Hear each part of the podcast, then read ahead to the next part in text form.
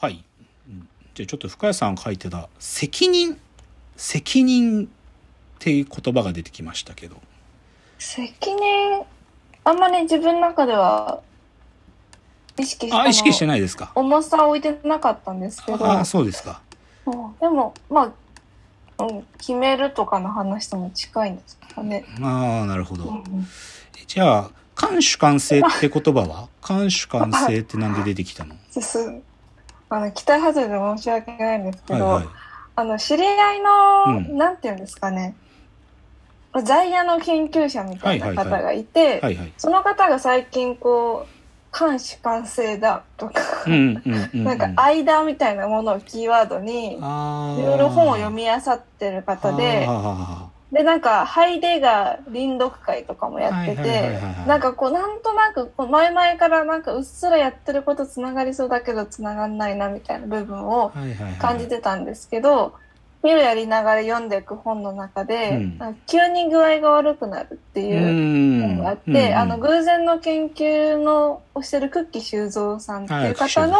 久喜修造。研究をしてる哲学者の方と、うんうん。医療ぶ医療人類学？はいあ。れ？なんていうなんか分野のはい。研究者の方の対談の本の中でもえー監視完成っていう言葉が出てきて監視体制だったかなって言葉がはい出てきて、はいはい。そのつながったっていう興奮がなるほどなるほど。なるほどなるほどなるほどななるほど。ので全然見えてないっていう答えですなるほど。なんか僕の手元のメモだと、責任ってとこには僕がメモした言葉で書いてあると、コーリング、はい。コーリングって書いたな。なんか、これなんかね、ミロ、ミロ見てた時に、あ、はいはい。これなんかそ、さっき深井さんの今の補足聞いて思ったのは、それこそ、偶然、偶然が呼び起こす何かみたいなことの話につながってんのかなと思って、はいはい。コーリングって、あ日本語圏の人はまあわかんないんだけど、英語圏でコーリングって、ある意味、天からの囁きなんだよね。天からの、なんか私がやらねばなるんだみたいな。でもそれは、なんていうかな、社会が要請することでもなく、本当にうん天からのこと言葉なんだよね。呼びかけ。それをコーリングっつって。でもそういう感覚の話かなと思ったんですよね。で、うんでねでもこの話がでも僕の中では監守完成にもつながってると思っていて、はいあの、まあ、監守完成ってもともとフッサールから始まってるから、まあ、そこからハイデガーに移るけど、でもね、一ついい本を紹介しますと、はい。監守完成でね、ニック・クロスリーってやつがいるんですよ。ニック・クロスリーっていう学者がいて、そいつがね、は日本語の本のタイトルがね、監守完成と公共性、えっ、と、ほ副題うん。が、社会生成の現場っていうね、は守完成と公共性、社会生成の現場っていう本をね、2003年か4年ぐらいに出してるんだけど、はい。これがね、非常にいい本なんですよ。その監守、で、要は、はい。その、監守完成、まあ、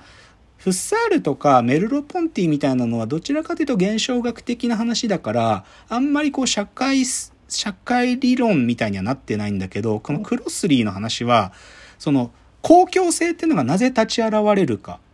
で、それはやっぱり間の話なんだけど、で、でさっきの責任の生成、コーリングみたいな話にも近づくんですけど、はいそれを監守完成って概念を丁寧に書きながら、公共性ってものとか、まさしく、なんか、なんか公公って概念ですね。公共っていう概念。それは一人、それぞれの人間が、なんか責任を帯びた存在として振る舞う、それがどう立ち現れるかってことを丁寧に書いて、結構まあ、そんなに難しくないですけど、いい本と思うんで、なんかそれとか読むと、ひら、つながる可能性があるかなと思いますけどね。うん。じゃあちょっとさ、一番最後のじゃあ次トピックで、ここにまあ僕は最大の問いがあるんですけどね。うん要はこのミロを始めた深谷さんの最初の動機につながる話ですけど、この最後のトピック丸4は、意味と問いって話っすね。はい意味と問い。うんうんで、まあ深谷さんはこのミロをなぜやるかというと、この私が生きてる生、もしくはこの世界に、どういう意味があるのかと。生きてる意味とは何かってことで、まあ、この場合、もうちょっと限定的に言えば、深谷さんが生きる意味とは何かってことにち言ってんのかな。あーなんかこう生きる意味はどうしたって、うん。多分なくて、うん。っていうのを分かりながらも求めてしまうっていうところはいはいはい。ですね。それって自分の一人の性に生き、自分の一人の人間の性に意味を探すのか、それともこの世界に意味があるのかっていう話の、この二つは違うものなんですか？同じなんですか？ああ。同じ、同じ？どっちにも無意味さを感じ。あ、無意味さを感じる。いや、うんとね、いや、ど、なんていうかな。僕はね、どう、と特に科学、科学者っていうか、サイエンスの立場取るときに、はい。特に AI みたいな代物作ってる時にね、ごっちゃにしちゃいけない二つの論理が僕はあると思ってて、はい何と何かっていうとね、世界を説明する言葉。だから、はい世界とはこういうものであるっていう。だからこれはある意味、何、どっちかというと、こう、自分で学んでいく論理なんだよね。っていうのと、もう一個、世界を正当化する言葉。なんか、はい世界は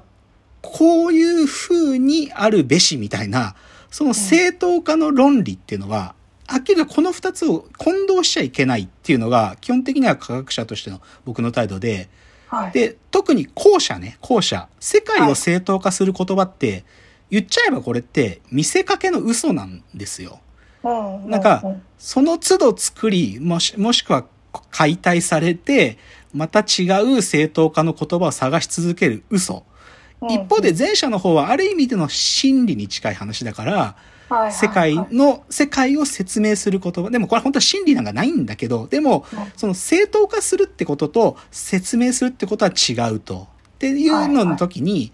世界に意味を求める行為って、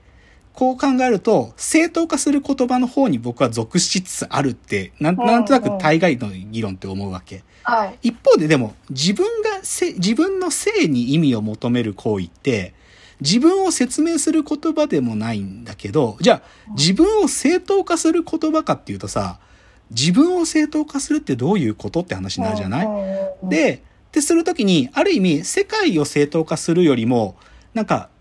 自分に対しての嘘がさ、なんか許容できるラインが増えるか減るか、まあ人によって違うんだけど、でも、世界を正当化することと自分を正当化するってちょっと違うことじゃないですか。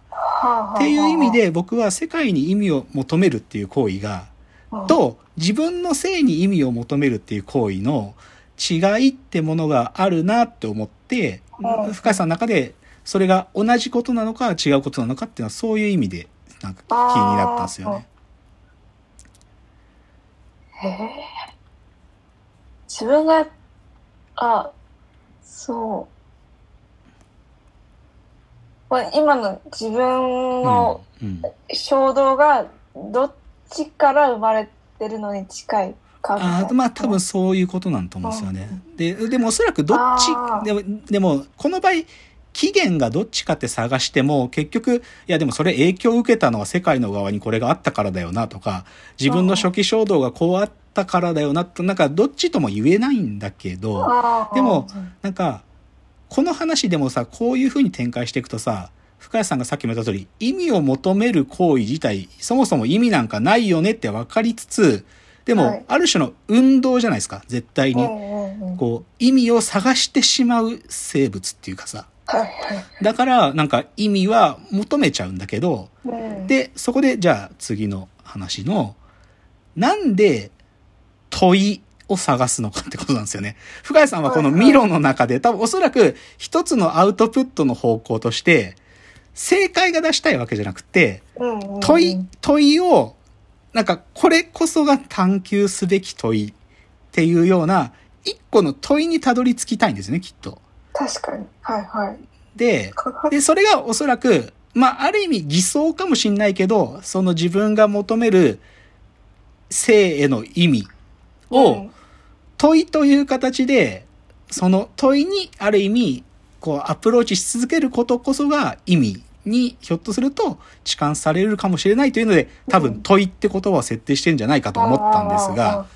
問いとは何ですか？問いとは、うん。深谷さんが言う、ここで言う問いとは何なんですか？あ